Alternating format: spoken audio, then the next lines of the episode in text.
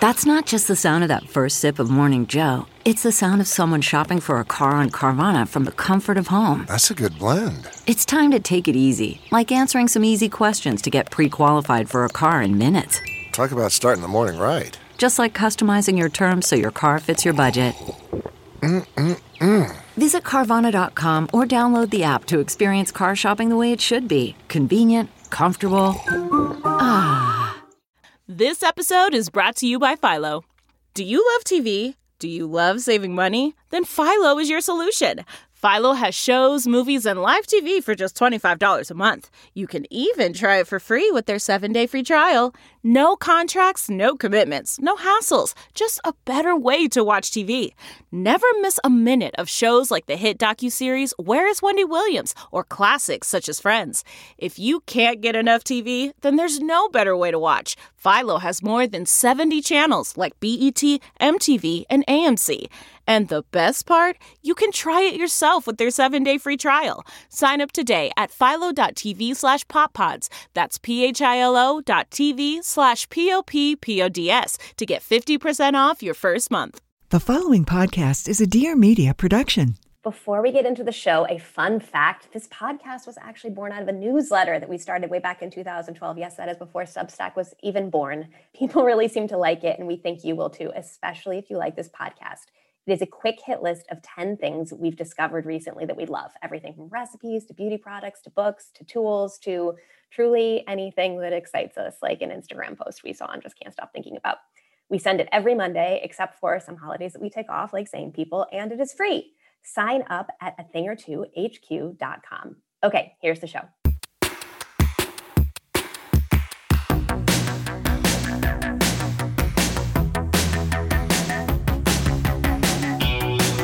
Welcome to A Thing or Two, a deep dive into stuff we think more people should know about. I'm Claire Mazur.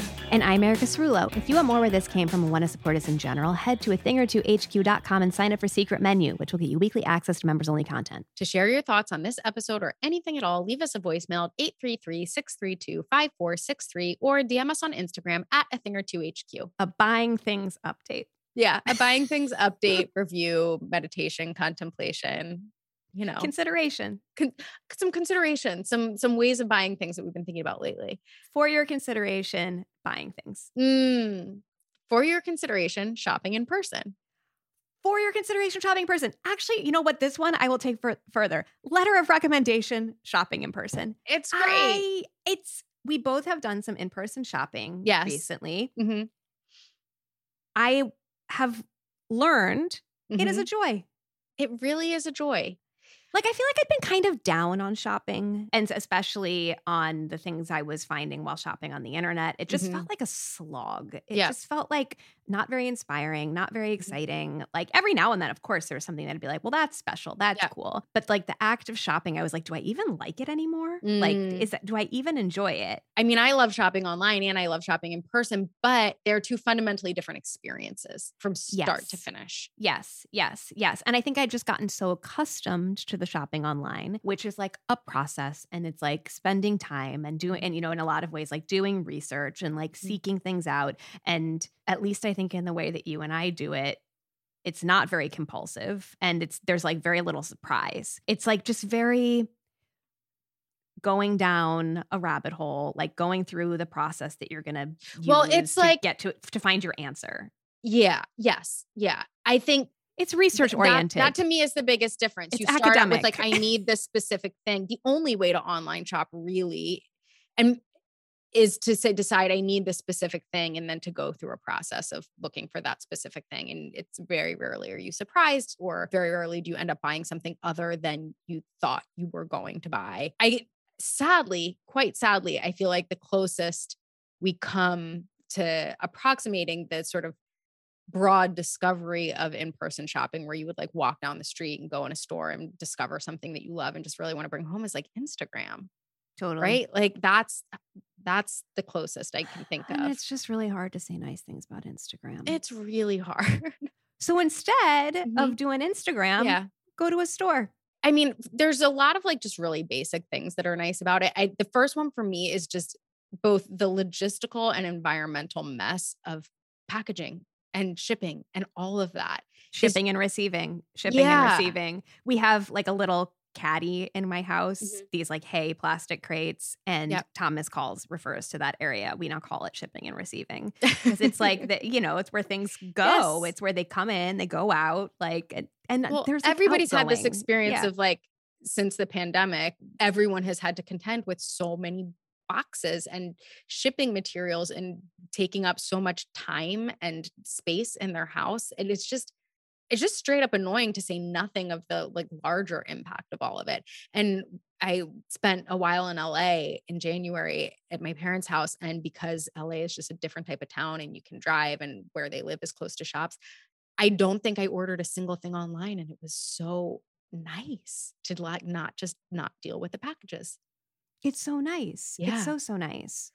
The other thing I will say that I have realized is a major thing for me in, in the difference between online shopping and in real life shopping is a lot of times when I buy something online and it ends up in my house, even if I'm not that excited about it, I end up keeping it because it's already in my house and it's a bit of a hassle to return it, or it's just like it's here already. So it's like, I guess I own this thing now. Well, you don't want to be a bad host. You don't want to be a bad host to this thing. So it's like I have had to try to shift my mindset to when something arrives and this is most often with clothes but uh, with other things too ask myself like if i was in a fitting room of a store would i take this thing home?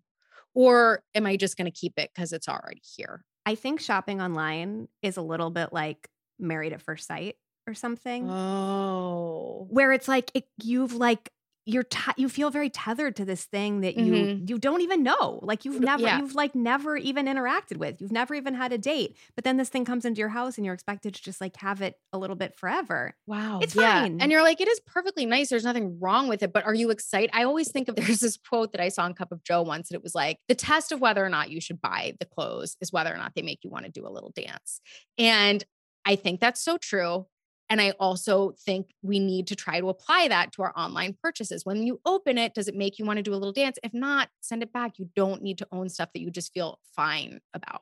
i have told you about this episode of the ezra klein podcast i've listened to Yeah. and it was an interview with the novelist ruth ozeki who we both just love and, Mhm. and think is amazing And she's been on Um, this podcast too. she's been on this podcast We beat you to it, Ezra. classic us Um, Yeah.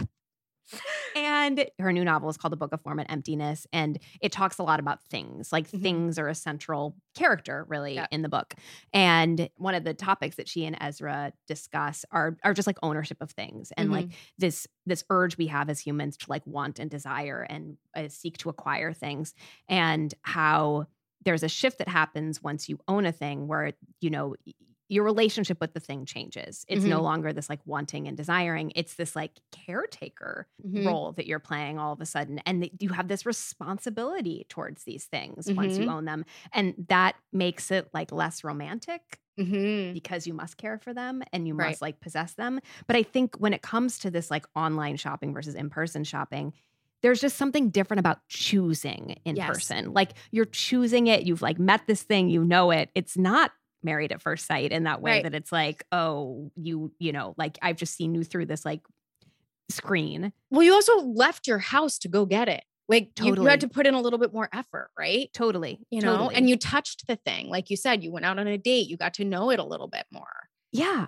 It really, I mean, you know, we've talked about this before that I return a lot of stuff I buy online, and that also is an environmental and like retail, economic retail disaster. But the flip side of that is if we are in a position where we have to buy most things online for whatever reason, are you just acquiring all of this shit that you don't want? Yes. and I do yes. think, you know, these things are so specific to where you live, right? And a lot of people just like can't access things. And and even like I said, like in New York, it's a lot harder because you're not in a car to, you know, schlep stuff around. But I do think if you can make the effort to leave your house and go get a thing, it's ultimately a better experience. the other part of it is that if you don't do it, then less and less places are going to Well, that's yeah, exactly. And that's I why mean, we which yeah. we're right, like it's just creating this cycle of you know, well, people aren't shop, people are shopping online and not in person, and Mhm. thus there are no shops, and then you Yeah. keep doing it to the point where there's no place to pay paper towels in your neighborhood. right right i mean oh gosh we got to do a separate episode on groceries and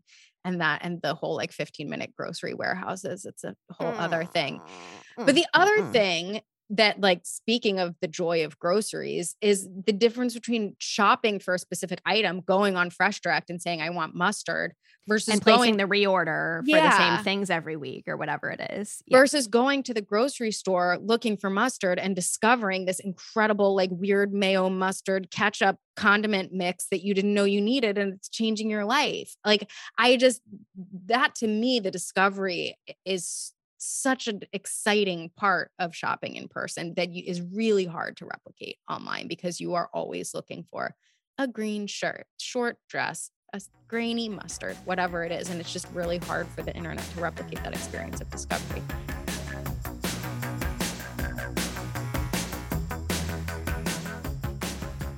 Thank you so much to Ettitude for sponsoring today's show. Erica, have you gotten your Ettitude sheets yet? I did. They just arrived the other morning. What color did you get? I got like white, like pure white. I don't know. I just I had been going back and forth on different colors and patterns and whatever with with bedding over the last Mhm, couple of mhm. years and I'm in back in like a pure white moment. We'll see how long, you know, we'll see how long I can keep them pure white, but that's my own thing. I go through that cycle constantly. And I decided that um, our guest bed needed new sheets and I was just going to go for it with pink. And part of the reason I was like inspired to go for a color was because Ettitude has so many different colors and so much good stuff to choose from. And I have to say, too, it's this bamboo fiber like blend that they use. And I felt like it could work with the pink because even though it kind of it's like a silk, it's a silky feeling material. It's not super shiny. So I didn't feel like it's it was not- going to doesn't be have like, like a sheen in the way Exactly. that some some sheets do. Yeah. right. yeah. Like you can, t- it looks really smooth, but it's not super shiny, flashy. And in general, I will say that like this formulation, this bamboo formulation that they have, feels just so nice. And it's like, I'm not a silk sheets person and I don't want silk sheets, but this has the smoothness of silk sheets without being like, I don't know, kind of like weird, like sleeping. on- Yeah. So much. Yeah, So yeah, much. yeah. You know what really sold us on Ettitude was that it was one of Oprah's favorite things, aka one of Oprah's thingies for when she comes on the show and wants to talk about her thingies. you Oh my gosh. I feel like she want to talk about Ettitude. This is a woman who knows how to live her best life. And she knows that Ettitude is one way to live your best life. A hundred percent. Made from the world's first clean bamboo fabric, Ettitude sheets are softer than silk, sustainable as hemp, and use 500 times less water than cotton sheets. They're luxuriously silky and get softer with every wash. Just ask the 15,000 customers who gave these sheets five stars. And if you're someone who sleeps hot, know that Ettitude sheets are breathable, moisture wicking, and hypoallergenic. Also, they keep you comfortable all night long. Ettitude is better for the planet. Clean bamboo is responsibly sourced and made in a closed loop system that recycles 98% of the water in the process. Plus, all of Ettitude's products are climate neutral certified. You can try any Ettitude bedding with their 30 night sleep trial. If you're not completely satisfied, return them for a full refund. And right now you can get 20% off your order plus free shipping when you visit ettitude.com slash a thing or two, spelled E E-T-T-I-T-U-D-E dot com slash a thing or two. This is Ettitude's best offer, but don't wait. It's only for a limited time. Order today for free shipping and 20% off your order at ettitude.com slash a thing or two. Thank you so much to Gem for sponsoring today's episode. So, Gem are these, um, they call them multivitamins because they are whole food multivitamins, basically, which appeals to me in a lot of ways, but also because I just feel like vitamins are such a mystery to me. And you're just like, sure, I'll take this thing. I'm sure it must be good. What is me." it? Yeah. Who knows? But like, seems like it's full of lots of good things. And when you're eating it as actual food, like these things are kind of almost like granola bar bites or something. Like, but you can see, you can read the ingredients, you can see the ingredients, and it really feels like it's not such a mystery. Like, oh, these are actual food ingredients in this thing, not just powders and like They're things you would otherwise ingest, Yes, exactly. which is just nice to know. and it feels like my body also knows how to ingest these things because Mm, it's mhm. food. Mhm. That's right. That's right. Nearly 90% of Americans are nutrient deficient, and GEM solves this issue by filling the gaps in your diet with daily nutrition in one delicious bite. GEM believes in eating your vitamins because food can't fit in a pill. It's not a snack and it's not a vitamin as you know them capsules, pills, gummies, etc. It's real food, you know, the stuff your body knows and loves, designed to make you happy and healthy. GEM is the first multivitamin you eat, not take. Nutrient dense bites designed to replace your multivitamins and complicated supplement routines in the form that your body understands and digests best. Whole foods, free of synthetics, artificial ingredients, added sugar, soy, gluten, and animal products. It's just good food, plants only, packed into a bite. Gem is made up of a blend of over 15 whole food ingredients that give you all the essential vitamins, minerals, adaptogens, superfoods, prebiotics, and probiotics to address our modern lifestyle needs and key deficiencies, helping with total mind and body support. If you want to check out Gem and try their seasonal favorite, Citrus Ginger Daily Essential for yourself, we have a special offer for the A Thing or Two audience. Go to gemvitamins.com slash a thing or two or enter a thing or two at checkout for 30% off your first order. That's gemvitamins.com slash a thing or two for 30% off your first order. Thank you, Gem. Hey, this is Alexis Haynes. Join me every Monday for a new episode of my podcast, Recovering from Reality. Whether you're on the road to recovery, seeking self care techniques for surviving the capitalist machine, or just need a moment to remember that you're not alone in your loneliness, I'm here to deliver intimate conversations and expert insights to empower you on the road towards authentic wellness. So, are you ready to recover from reality? There were two experiences recently that made me realize that I like shopping and like shopping in person again. The I will start with the like less ridiculous one. Yeah. Which is I was in Soho a, a month or so ago and just like bopping around a little bit and I went into the Real Real store and it was bumping. Yeah. Like it was just so many people like really like just like like in the racks, you know, like Yeah. really like and like pulling things out and showing their friend and like in that like classic like going shopping Mhm. way. And I think because of the because of the kind of store that is because there's only one of things because you know you don't know if somebody else is going to scoop it up like it does have that energy that is almost that is just like inherently more vibrant than going to a different kind of store They also, I haven't been to the one in New York in a while, but I recently went to the one in LA, which is like, ma- I mean, it's the size of a department store. It basically is a department store because they have home, they have men's, they have kids, everything.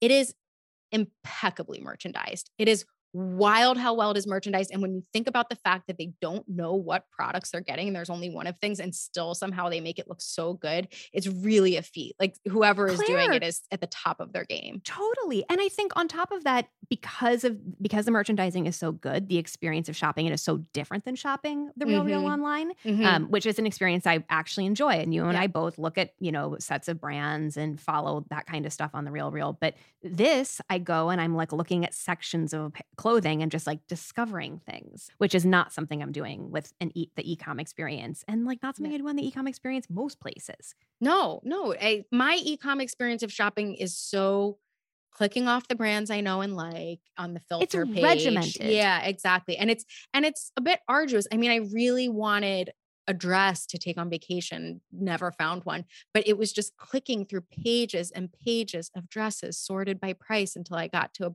point where I was not willing to spend that much. Like Right. that's depressing way to go about it. And Right. by the way, like It's, two it's a bit joyless. It's a bit it's joyless. a bit joyless. Also, like the irony is not lost on me that two women who started an you know ecom company are railing against online shopping. But you know, Well, But- you know, I, I think we were trying to do something And we- that yeah. didn't feel that didn't feel quite like clicking through ten pages. you're um, you're with with correct. with varying Yeah. degrees of success. With varying Yeah. degrees of success. no, you're sure. right. The other experience I had recently Mm-hmm. was on my vacation. I had an afternoon in Milan, and I am blessed with a husband who thinks that shopping at interesting concept sh- stores is fun. And like, he doesn't love shopping in general, but he appreciates like sh- shopping as like he appreciates like fashion as like an Cultural interesting cultural thing. Yeah. It Mhm. cul- yes, fashion Mhm. is cultural tourism, Mhm. and so he like likes a multi-brand retail experience. Mm-hmm. And Milan has some good ones, including Ten Corso Como Mhm. and Milora. And these are like you know these ideal experiences right these like beautifully designed spaces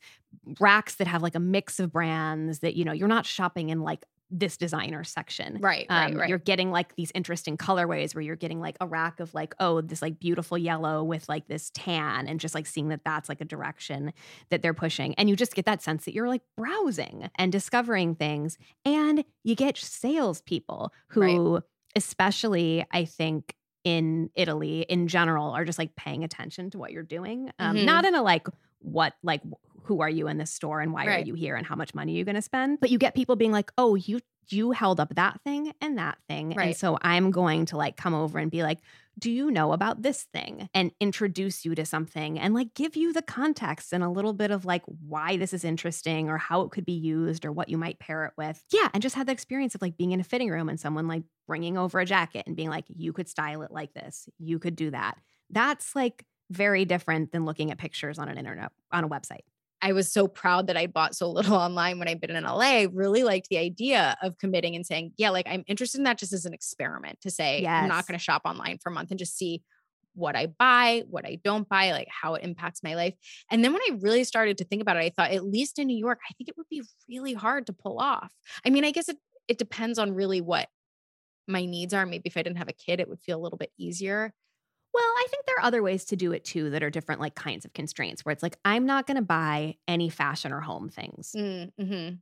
online, Online. and just to like do that in Right. person and say, like, okay, if I need like a tea strainer or something, Right. I will permit Yes. myself to like buy that on the internet, but I'm not going to buy like design things or non essentials. Well, I'm like, I'm just like, I needed a storage thing for my bathroom. I can't imagine having been like, I'm only going to buy that in person because I needed, I wanted to look at all of the ones that were out there. I mean, this is also the nice thing about the internet, right? Like you Of get to see all of the options. To me, I'm more like, the thing I could definitely pull off is food. I could pull off not buying any food online for like not doing any online delivery services, not doing any, you know, shipment of condiments or whatever, not doing any, which I do you know quite You and I both have enough condiments that we could true. survive. We could survive. We could absolutely survive. without new condiments shipped to us Yeah. from another state. could definitely do no grocery delivery like that i think i i could pull off would it change the way i eat would i learn anything particularly compelling about compelling i Yeah. don't think so i think Yeah. i would learn a lot i i think it would be a lot more interesting to do what you're talking about with like clothes and home goods and stuff like that and say and you know and say like what what does my consumption look like differently certainly i probably spend less money because it's a lot harder to spend money when you're not doing it online another topic that comes up quite a bit uniform dressing and like taken to its like extreme, Mhm. which is one fit February. Um, a concept, a concept from a newsletter called Blackbird Spyplane by Jonah Weiner. It is like I don't know, I can't like explain Blackbird Mm. Pli- Spy Plane. I can you? it's like true hype beast menswear stuff with a sense of humor about itself. It's really extreme. It speaks in like Like this extreme slang. And it like knows it's ridiculous. Like Yeah. it's purposefully ridiculous. here's what I'll say about Blackbird Spyplane. Chris, my husband, was on a call for work. And there was a young person on the call who had just graduated college, I think like a 21 year old. And they were talking about a brand that they thought was relevant again. And Chris made a reference to Blackbird Spyplane. And Chris is, you know, uh, uh, just turned 40. And the 20 year old was like, You read Blackbird Spyplane? Oh God. You just got like a hundred cool points in my book. So that's Blackbird Spy Plane, I guess. What did like Chris say year- I don't know if I should repeat it. I'll say it. Chris said, uh, "What was it? It was you're not you're not Oh, in a yeah, he position to said give me cool points. he said he said so and so you're not in a position to be awarding cool points I think it's great. I think it's but yeah great. blackbird spyplane is is bro like bros who really care about John's. gorp, gorp and johns and fits it's an outgrowth of the of the throwing fits culture it's an outgrowth of hashtag menswear. It's definitely a palsy with the how long gones of the world. It, it's all of that. But it's it it's successful and it's a thing because jonah is and his wife erin who who produce it are are actually smart and have interesting things to say about menswear and its role in culture and all of that. But it's completely absurd. Completely absurd. and very cool. Yes, yes. that's that's actually the my only way of describing it is so cool like that so something that that they started doing this year was this idea of one fit February OFF off and the setup I- I'll read you and this is I can, I cannot there's no way I can make this sound not ridiculous so uh-huh. apologies in advance. Yeah. Jonah writes I've long been fascinated by the type of person who can lock in a popping uniform and then just ride it out for the rest of their days on some Bill Cunningham, Steve Jobs, Karl Lagerfeld shit. I sometimes wish I was one of them, and maybe one day I will be. I'd like to add to this Mhm. Elizabeth Holmes, who Yes. just feels like so extremely timely Yeah. right now. Yep. Uh, But then he goes on. It's also because there's an element of the uniform mindset that I really don't relate to, at least as it's been enshrined in a cheeseball Grussel culture 10 secrets of rich, productive geniuses style rhetoric, which is about trying to free yourself from the quote burden of caring about clothes so that you can focus more efficiently on more important business success win activities. And if we believe one thing here at Blackbird Spyplane, it's that caring about clothes is not a burden, but a joyous and very cool thing to do. Whereas Grussel culture's stock and trade is an anhedonic bozo outlook on life that we want nothing to do with. It's so great. So basically, he in this intro email lays out like how he's going to approach One Fit February, and he gives himself a couple pieces. Like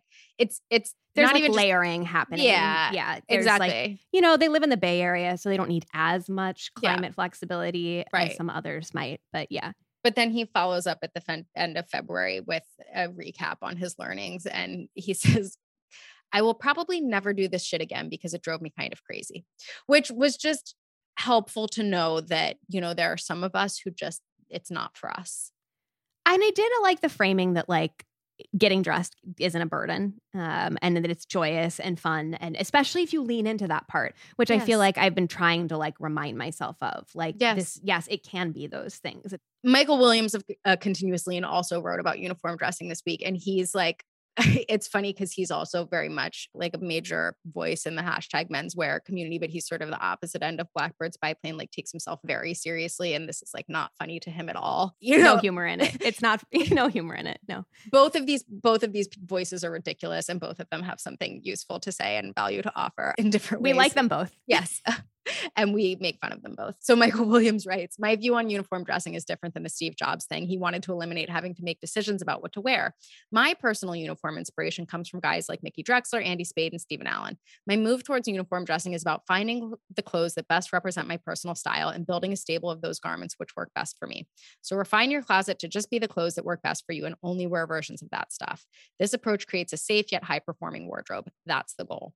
Which again, like a framing that really speaks to me of like, right, like, I mean, I obviously not having to make decisions appeals to me, but I think it's also that we all know that at least at a certain point in your life, there are the clothes that look best on you, and those are the clothes that look best on you. It would behoove you to sort of stick to them, or it, it's like there's a reason you're always drawn towards them, right? totally well it means you also get to reject when like cold shoulder shirt is a thing you get to just be like that doesn't it's not relevant to my life like totally irrelevant to me Which, like, I also, it gets back to the idea of like shopping too and why we're compelled to do it. Cause I do think sometimes I like, I like a trend, I appreciate a trend, and I feel like I should own it just because I like it. When in fact, like, you can appreciate a trend from afar without that being part of your wardrobe, right? Like, and Well, and sometimes it's also even just fun to try the thing on. Yeah, Like, which is totally. a, which is a much more pleasant experience at a store than like out of a box. And you can be like, "Oh, that's what that looks like." Now I know. Now I've like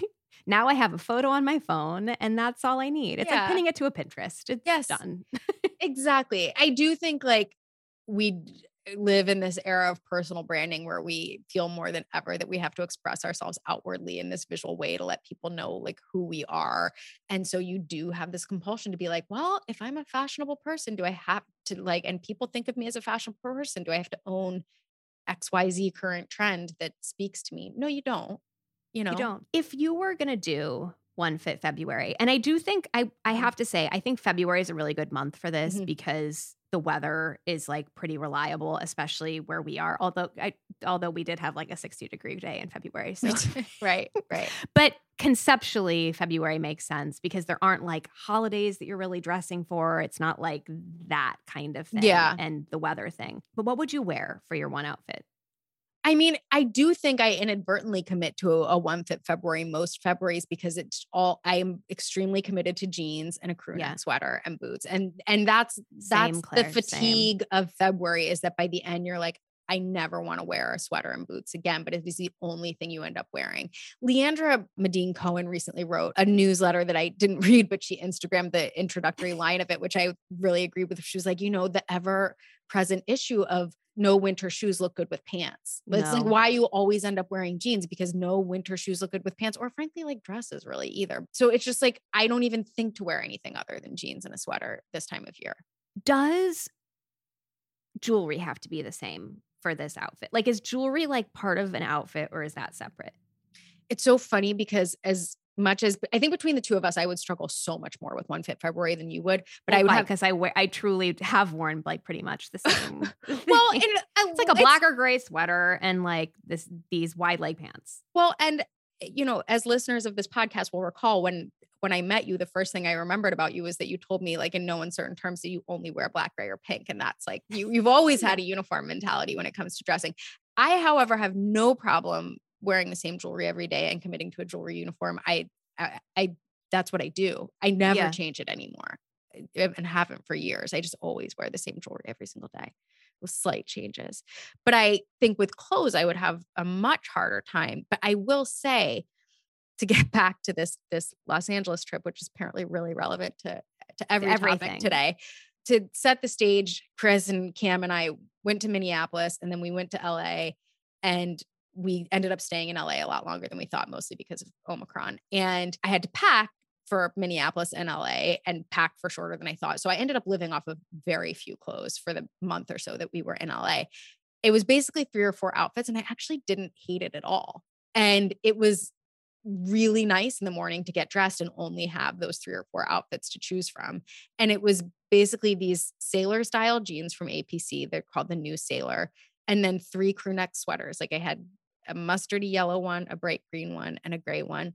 And then I had either a pair of sneakers or a pair of clogs. I will say I really wished I had a ballet flat. Like I kept okay. looking around for a reasonably priced ballet flat to just buy because I knew it would make my life easier. I, and also LA February or LA January is very different from January in other parts of the country. But I felt great about it. I was like, I'm totally fine wearing this every day. And I, because I didn't have my whole closet staring me in the face. I had no like guilt or shame or weird feelings about the fact that I was only wearing these three outfits. It was like a little boring. I wished I had a dressier outfit for going out.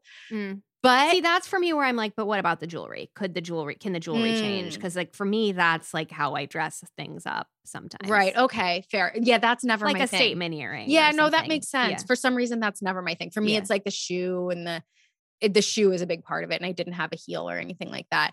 But I think the way in which it served me is that I realized that in real life, when I have my whole closet, I still am for the most part just rotating between three or four outfits most of the time.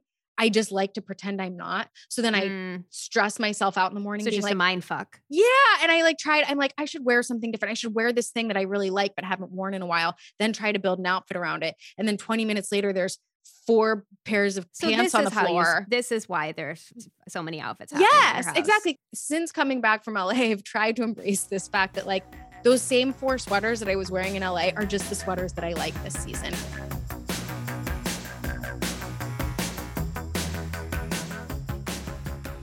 Thank you so much to Papaya Reusables for sponsoring today's episode. When I told Thomas the other day that Papaya Reusables was a sponsor. He was like, mm-hmm. "Well, you're gonna have a lot to say about this oh because oh you like grew up in such a paper towel household, like just such a paper towel household, and it's something I've been trying to wean myself off of for." You know, decades now. I really didn't grow up in a paper towel household. I grew up in a dishcloth household and I always thought it was like gross and yucky. And then, and now my parents are big on paper towels. I don't know what happened if they like graduated that lifestyle. But as a result, it's funny because you and I both landed in the same place despite coming from separate households where we do the thing where we keep paper towels crumpled up around the house because it's like, oh, they've only been used one time and you can well, use I them again.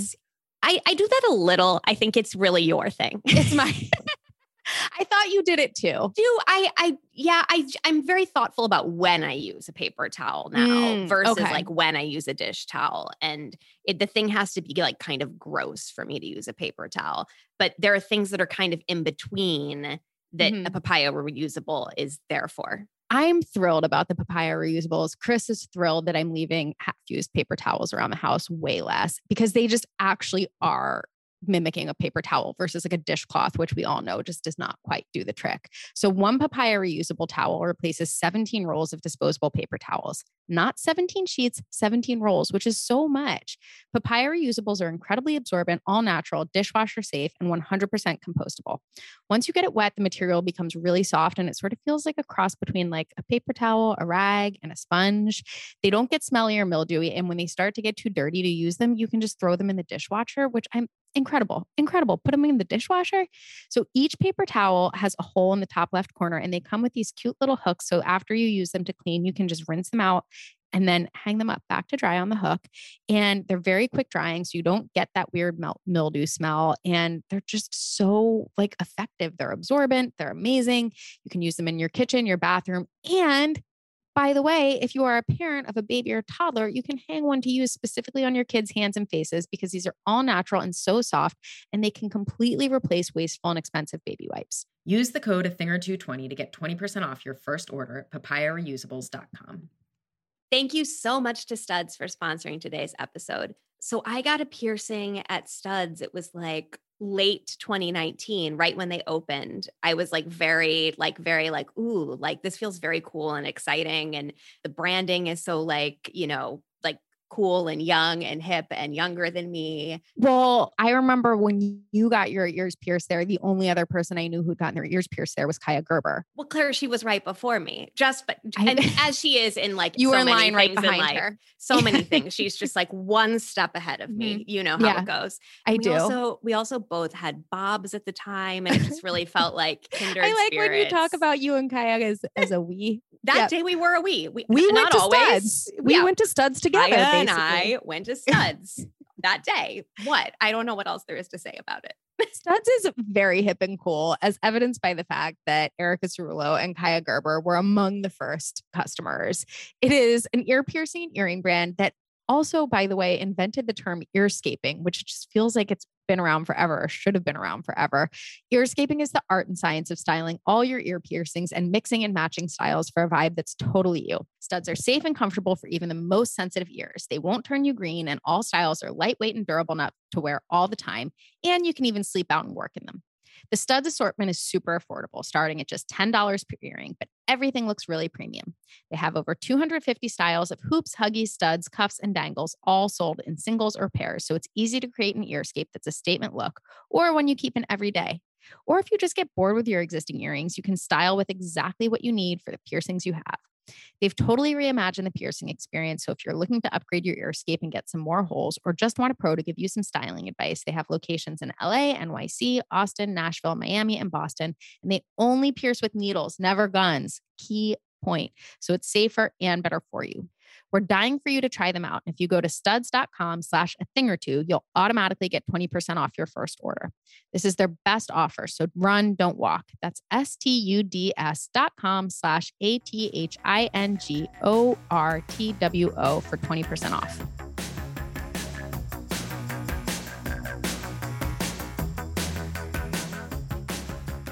Okay, another thing we wanted to talk about Mhm. our friend Lindsay has Mhm. been very committed to buying made in America for products where like it makes sense and she can find like a cool old manufacturer and just like also kind of giving herself the challenge of doing it. um, Yeah. of like at least searching and trying. It And so feels she- similar to One Fit February in that way, where it's like Jonah was like, I'm just curious to see what will happen and how this will go and what I will learn. I think Lindsay's taken the same approach of like, let me just see what I can learn by trying to buy everything made in America. Yes, exactly. So she, so I was asking her if she could like kind of explain her philosophy on it. And she mm-hmm. said, So my feeling is I'll buy from anywhere worldwide, but I do want to make an effort to support cool companies, particularly legacy making stuff here.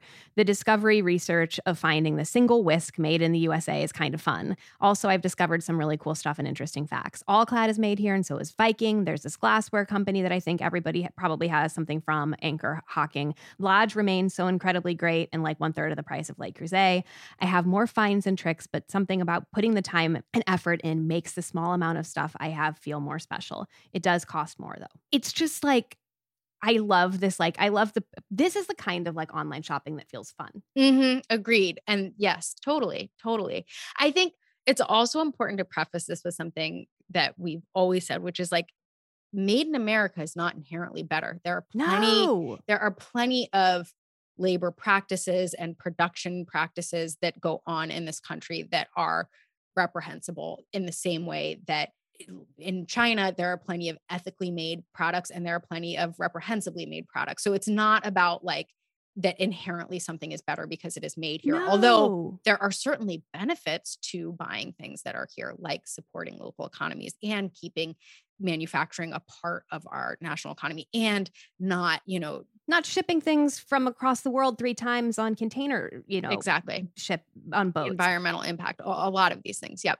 Yeah, no, but it's just like it is like a really interesting. And it's also just interesting, I think, to learn as as Lindsay has what still is made here and what isn't, like what you can and cannot source. She has this list. I need you to like click this link, Claire. It's incredible. It's called stillmadeinusa.com and it is clip art like you have not seen Wow. um, in It, it certainly recalls Kate's butter. It it is yes, I think it's the same probably webmaster. But like it's by category so you can look at toys and arts Mm-hmm. and crafts and tools and all of this. And one of the things that's really cool is that it like tells you where the company is based that makes the things. And so Mhm. there's like context which is super useful and fun. You know, Lindsay spoke specifically about this like whisk that, that she found. And so in doing some digging, there is this like 60 year old business in Portland, Oregon called Best Manufacturers. And there's a whole Inc. story about them that we'll link to. They're these handmade whisks. And they, in the Inc. article, they talk about just the challenges of being a made America mm-hmm. business. And the, there's a quote It's hard to sell a $12 item from Portland, Oregon to a consumer in Minnesota over the internet and make that a good sale for the end user, which I think is just mm-hmm. like, these are good reminders. This Yep. is like interesting stuff. Well, and it's like when we all complain about the various things, it, ourselves included, that go eh, that like we do or do not like about the retail experience. I think a lot of us just forget that it's really hard for retailers to achieve the retail experience that all of us have come to expect, Correct, correct, correct, correct. and to still make a dime. Correct. I need to tell you about two journeys that we've gone on in my house that have uh, Mhm. for um, seeking made in the U.S. products. So one, do you know the company Libman, like mops and brooms? I feel like you'll recognize them. They're like all have that green. It's like that bright green handle. Oh, it feels familiar, but it also ha- it, it it's like a very classic design style. of- exactly. yeah, okay. Exactly. Yeah, Um, yeah, It's like a Now very like classic broom and mop like Mhm. aesthetic. Like when Yes. you picture a green handled one, this is like what it is. Mhm. They're made in Arcola, Illinois. They have been since 1896. That And is here- wild. wild. Now, here's the part that's like incredibly heartwarming. There's a Chicago Tribune article that I learned this from. The mayor of Arcola, Illinois, is this man, Jesus Garza. Mhm. He immigrated from Mexico 28 years ago to work on the floor of the broom factory in Arcola. He then built a successful auto shop business, and now he's mayor. Wow. Don't you love it? I do love it. Don't you What- love Libman and Arcola, Illinois? I do. I love any company that's been around this long. I like and still making it in the same place. That's incredible. Incredible. We'll also link to a list of a bunch of companies that are still made in the US. A few that like felt ex- like interesting and exciting to me. Crayola, Zippo, Burt's Bees, Benjamin Moore, Mm. Post It, Herman Miller. Well, Hanky I'm not surprised about Benjamin Moore because it's really hard to ship paint overseas. Yes, that's true. Yeah. That's true. Hanky Um, Panky, I had forgotten about. We Yeah. interviewed the founders for our book. Yeah, all made in America. Yeah, Made in America underpants. Yes. Yes. It's exciting. It really is. I love that Yeah. company. Yes. We also got an amazing email about shopping from a listener. Specifically shopping while traveling, which just like felt like, yeah, like very sort of like related to all of this and like how are we thinking about it? Are we going to Um, read the whole thing? I kind of think we have to, Claire. I mean, the subject line is really good. Should I read it? Yeah, read it. Okay. Subject line reporting loss of good taste in housewares when traveling. Help. Also, you know what? I just want to preface this by saying we don't get like a ton of emails like this, but we get like a fair amount of people expressing their neuroses to us, which both makes me feel really wonderful and seen. Like people are like, you, this would speak to you. But They're I- like, uh, they're like, I know you'll welcome a four paragraph email about this. they're all so long and I love it. And I just want the other people who write these emails to know you're not alone. yeah, yeah, yeah, yeah, yeah. All right. Yeah. So reporting loss of good taste in housewares when traveling help. Hello, you wonderful creatures. I have listened to the pod since the beginning. I'm a former customer and I love you both from afar. I live in Greece, but have traveled very widely and have spent long stints abroad. I'd like to think I have great taste, which has evolved over time, but I can't help feeling jealous whenever I visit someone's home who has brought back wonderful little or large things back from their travels. Why? Because no matter where I've been or how long I've stayed there, I always bring back absolute trash. I really don't know why, but it happens to me every single time. I've never once managed to bring back something I can integrate into my home or just simply actually like out of context of whatever country I've hauled it back from. This does not happen to me with clothes or shoes. It only happens with houseware. Do I get too influenced by my surroundings and bring back stuff that's not really me? Perhaps, but I've also done the opposite. For example, after two months in India, I somehow circumvented all local influences and brought back something that seemed an unusual find at the time, but looked totally trivial and like something I could have picked up in any run of the mill European store once I got back home. Don't know what to tell you. It's been a consistent problem. I'm dying to know how you guys shop while traveling, what kind of things you bring back or buy as gifts, and how you manage not to hate what you've acquired once you're back home. Any all time favorite travel acquisition slash conversation starters dotted around your home you'd never part with? Thank you and love your work in any and all forms. Des. I think my favorite line, Mhm. if I had to choose one, is don't know what to tell you. Do you want to know what this brought to mind for me? Tell me. Does I have a very similar experience, but not when it comes to shopping while traveling, but when it comes to composing a salad at a salad bar. Like I can make a salad at home just fine. But if I I, never would have guessed that's where you're gonna go. but like everything she said, I'm like, I have been there exactly at a make your own salad bar or like the thing at the deli where they make the salad for you, where it's like, I know what no, I like. at Sweetgreen, you couldn't possibly. Yeah, like I know what I like. I know what tastes good to me and generally like what tastes good together. But get me in front of one of those things where they have every a metal mixing pick bowl. your yeah. own. I am fucked and I never like it. And this has been a problem for me since high school when there used to be a salad bar at the cafeteria to always make the grossest salads. And it's like, and I truly, the don't know what to tell you resonated so much with me because that's how I thought. I was just, I don't know what to tell you. It has and always will be a problem, and I have no explanation for it. So, does I relate not to this specific thing, but I know this feeling of just being like, this will always be my inexplicable problem. Oh God. Oh, I love it. I love it. I love it. anyway, back to Des. Back to Des. Yeah. Okay. Can I suggest that Des start with something that's like lower stakes, where she's not Mm. pinning so much like aesthetic, like, is it me? Is it right? Is it like this magical thing that's going to look great on like a Mhm. dresser or shelf or whatever that says something about me and my Right. journey, whatever. Mhm. I love acquiring like truly mundane shit while traveling that are like little household items that that I'll use all the time and that'll make me Mhm. think of that trip. Like I have this strainer that I got in Hong Kong from Muji that is it's just an exceptional. It's like it's a strainer that sits in a metal bowl Mm, perfectly. mhm. So you can put like berries in it and whatever. That's and great. it's just like Yeah. it drain yeah, it's just perfect. It's perfect. I haven't seen anything like it um, Yep. since. And I use it all the time. And it like Mhm. always reminds me of that. I bought a butter dish in Barcelona, which is like a little designy, but it's Yep. like not, you know, it was like, oh, we we need a butter dish. Right, This is like right. a nice thing. I don't know. It's it's like it also sometimes just feels more fun and a little bit more like you're genuinely experiencing a place to go to the grocery store or the hardware Totally. store or like the restaurant supply or like whatever Mhm. it is and to have those shopping experiences versus like the decor stores Yes. or whatever. absolutely agree about grocery stores. God, I love going to grocery stores when Ugh. I'm traveling. And there are certain, like, this is a highly specific tip, but in Tokyo, the restaurant supply district is an amazing shopping experience. Yes, yes. In New York, like Yes, shopping at also, the sh- totally. on the Bowery is like super fun. Yes, agreed completely. I also tried to do this thing. Maybe this is a tip for Des, or maybe this will work for Des better than it worked for me. But before going to New Orleans, I told you that I was going to pitch this, and I never told you how it went. Yeah. yeah. I was like, I'm Chris historically has a really low threshold for antiquing, vintage shops, consignment shops, anything like that. So on the way to New Orleans, I was like, and New Orleans is known for having a really amazing antique and vintage stuff. And so I said to him, I just had this idea that we start a tradition where like we Tradition's together Incredible framing. yeah, keep going. that was really what what got him and i didn't know that that was going to be the thing but i was like we start this tradition where like together we always pick out one vintage or antique or secondhand thing on every trip and that's just like the thing we always bring home something antique he just like laughed me off the airplane. It was he was like because that was what he he was like. I love the idea that it's like a tradition, like and then all throughout New Orleans, every time I'd stop in an antique store, he'd be like, "Oh, so we can do our tradition." I mean, it is when whenever whenever you set up a tradition that you haven't done once. Yeah, Like at, at anyone. Yeah, Like yeah. you're kind of in for it a little bit.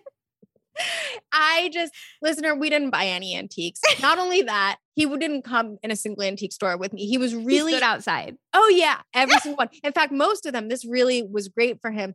They're in traditional Southern style. Most of them had rockers on the front porch. So he just had like a rocking chair to sit in. And anyway, you could try making it an activity with. You could try starting a partner. You could tradition. try starting a tradition. Hasn't worked for me, but doesn't mean it won't work for you. Yeah. Something I've started to do is making a list of things that I would like to like like little like mostly home stuff, but like Mhm. like I guess clothes stuff too. I have like Yeah. a list of like things that should I see something that like fits this bill, I would like to acquire.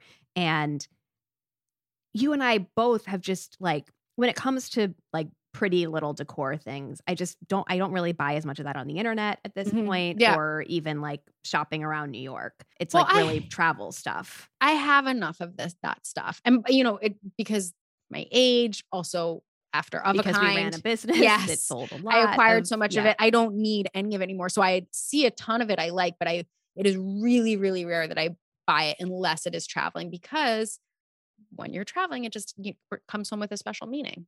That's right. Yeah. That's right. What are a few things that you have purchased while traveling that you feel especially strongly about?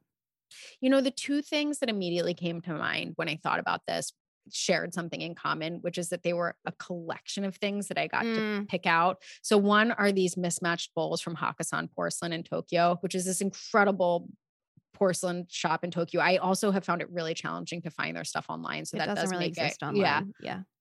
More fun, but they have all of these bowls with all these very disparate, different, intricate designs. So it was really fun for Chris and I to like have all the bowls and be like, okay, we're only going to pick 12 and which ones do we want and which ones go together and which ones do you like, you know, you get to pick one and I get to pick one. And I have that fun memory of that. And the other is similarly these Otomi embroidered placemats from Mexico City from one of the flea markets there where like they're all different colors and I put them out on my table and I think of them every time I see them. I think of that trip every time I see them out on the table. I will say they're like falling apart at this point and I've had to just embrace the fact that like that's okay and they're replaceable or or I won't replace them but they're just serving their purpose and they're living their life. They're living their life. And also you can find those ones online, but like I do love that I have the memory of them. Well, I mean, I do think acknowledging that like you can find a lot of things on the internet at Mhm. this point, like like it or not, is Yeah. is probably healthy. Just Maybe like not that's feeling making things harder for Des. Maybe she's trying to find things that you can't find online. Right, right, right, right, right. Which is really hard. I mean, Yeah. it just I feel like there is this this a little bit of pressure when you're traveling to be like, oh, I want I want to I want to like bring home something special, and then you're putting this like weird pressure on yourself to buy something that maybe you don't want or that isn't right for you or that you just don't need.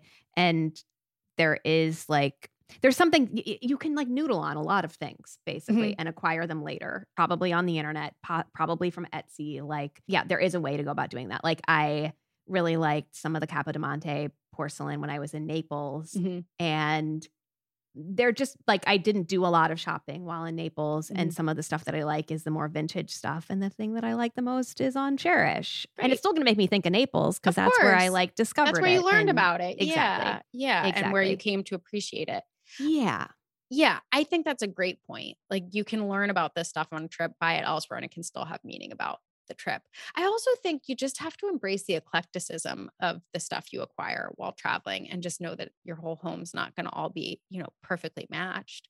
yeah. I don't know, but I think that Des probably also suffers to bring this back to packing once again.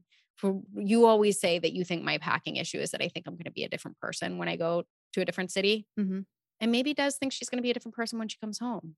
Yeah, totally. You know? It has deep psychological roots. This issue, Mhm. like not being able to make a good salad at a salad bar. I love it. I absolutely love it. All right, that's the show. Hi, Claire and Erica. Um, longtime fan here. I'm just catching up on old episodes, and I heard you um, talking about Helen Hoang's delightful romance novels in a episode from a few months back.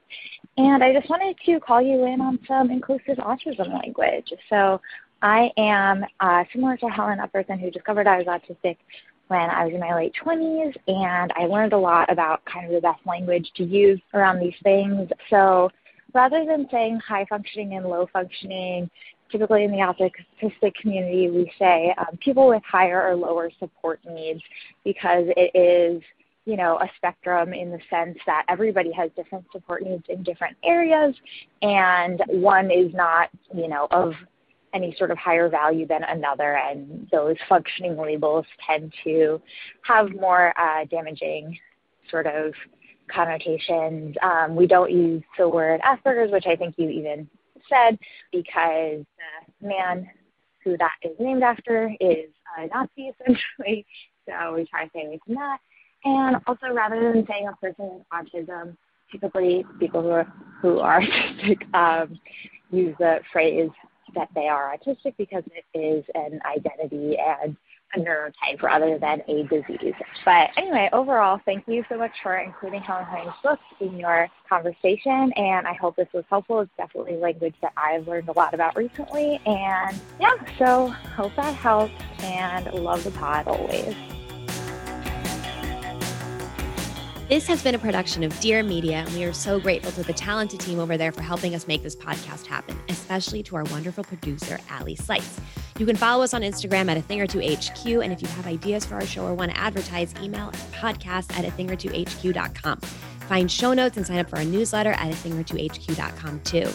If you love the show, consider supporting it by signing up for a secret menu also at a thing or two HQ.com.